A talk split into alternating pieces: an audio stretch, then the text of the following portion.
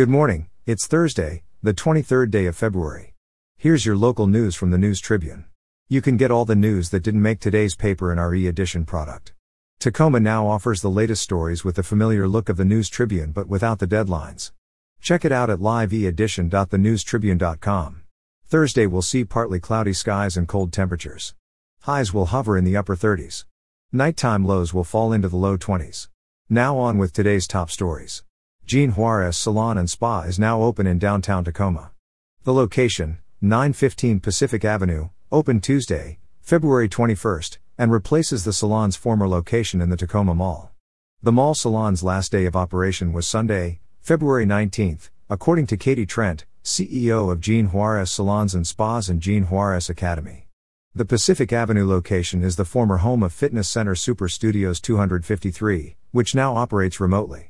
The salon is open seven days a week, 9 a.m. to 7 p.m. It offers haircuts and styling, color and perm slash straightening services, skin care, waxing, ash and brow services, and premium retail products.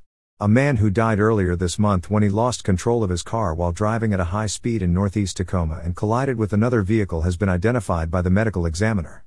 Dyer Marshall Purnell of Tacoma died February 12 of blunt trauma, the Pierce County Medical Examiner's Office said in a news release. According to police, Marshall Purnell was driving north on State Route 509 that morning in a Nissan Maxima when he crossed the center line and struck a Mazda SUV going the other direction. The incident was reported at about 9:25 a.m. near 1690 Marine View Drive, according to the Tacoma Police Department.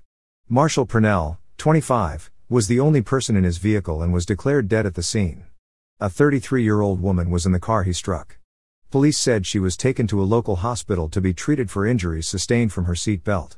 A second teenager was arrested Monday for the attack on a Tacoma cannabis store that sent a car through its front doors and ended with a shootout between the thieves and a security guard. Tacoma police arrested the 18 year old in association with the October 28 incident that was caught on video. The man had a stolen gun in his possession when he was taken into custody, police said. As one vehicle rammed into Zips Cannabis front doors at 2611 Pacific Avenue, two others pulled up. The business was closed at the time. At least six people emerged from the vehicles and entered the store, according to video provided by Tacoma police. The suspects threw store merchandise into bags before running back outside. Multiple thieves exchanged gunfire with the armed security guard who had been outside the store. The first suspect was arrested December 5. Tacoma City Council is considering a moratorium to pause permitting for new underground storage tanks and new metal recycling and auto wrecking facilities in a groundwater protection district. The moratorium would be in place for up to a year as the city staff considers long term changes to the standards in the South Tacoma Groundwater Protection District. The ordinance to establish a moratorium will go for its first reading at next Tuesday's council meeting. If council approves the ordinance, it also would prohibit the expansion of existing underground storage tanks and metal recycling slash auto wrecking facilities, except to conduct normal maintenance, repairs, and replacements in the district.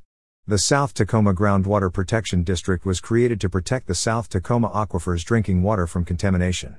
The district encompasses South 19th Street to South 80th Street from South Orchard Street to South Cushman Avenue, and includes sections that extend to South 96th Street and Yakima Avenue. In March 2021, the South Tacoma Neighborhood Council submitted an application to amend the city's comprehensive plan, regulatory code, and land use designation. The Neighborhood Council stated the South Tacoma aquifer is damaged and threatened and called for an update to the current zoning overlay of the district. A union representing workers at Tacoma's Wellfound Behavioral Health Hospital has filed a complaint with the state over the site's working conditions. The action comes more than a year after employees voted to unionize under the SEIU Healthcare 1199 NW banner. Union members have been negotiating for their first contract with the hospital for months. Union representatives say the two sides remain far apart on issues. The union, in paperwork filed January 24, requested an investigation by state labor and industries over a reported rise in workplace violence. According to union media representative Kenya Escobar, employees report that they went from no violent incidents in January 2022 to seven in February 2022, increasing to dozens each month for the remainder of the year. Wellfound, in an emailed statement to the News Tribune, said that it is committed to providing access to critical behavioral health services to our community. The complaints in the report focused on workplace safety, violence prevention, and unsanitary conditions. On Tuesday, governors in 20 states, including Washington, announced the launch of the Reproductive Freedom Alliance, a nonpartisan coalition committed to protecting and expanding reproductive health care in their states. According to a news release from Governor Jay Inslee's office, the alliance will work to strengthen reproductive freedom in the face of an unprecedented assault on abortion access and other forms of reproductive health care by states hostile to abortion rights and judges who are advancing their ideological agenda. Major funding for the alliance is provided by the California Wellness Foundation with additional support from the Rosenberg Foundation.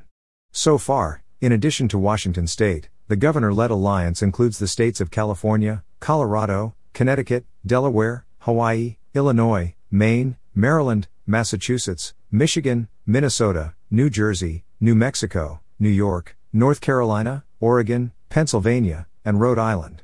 Those states contain nearly 170 million people according to the news release. Elsewhere, more than 36 million women have lost access to reproductive health care since the U.S. Supreme Court overturned Roe v. Wade. Local reporting is the heart of the free press. Help support it with a digital or print subscription to the News Tribune. Visit TNT offers for more information.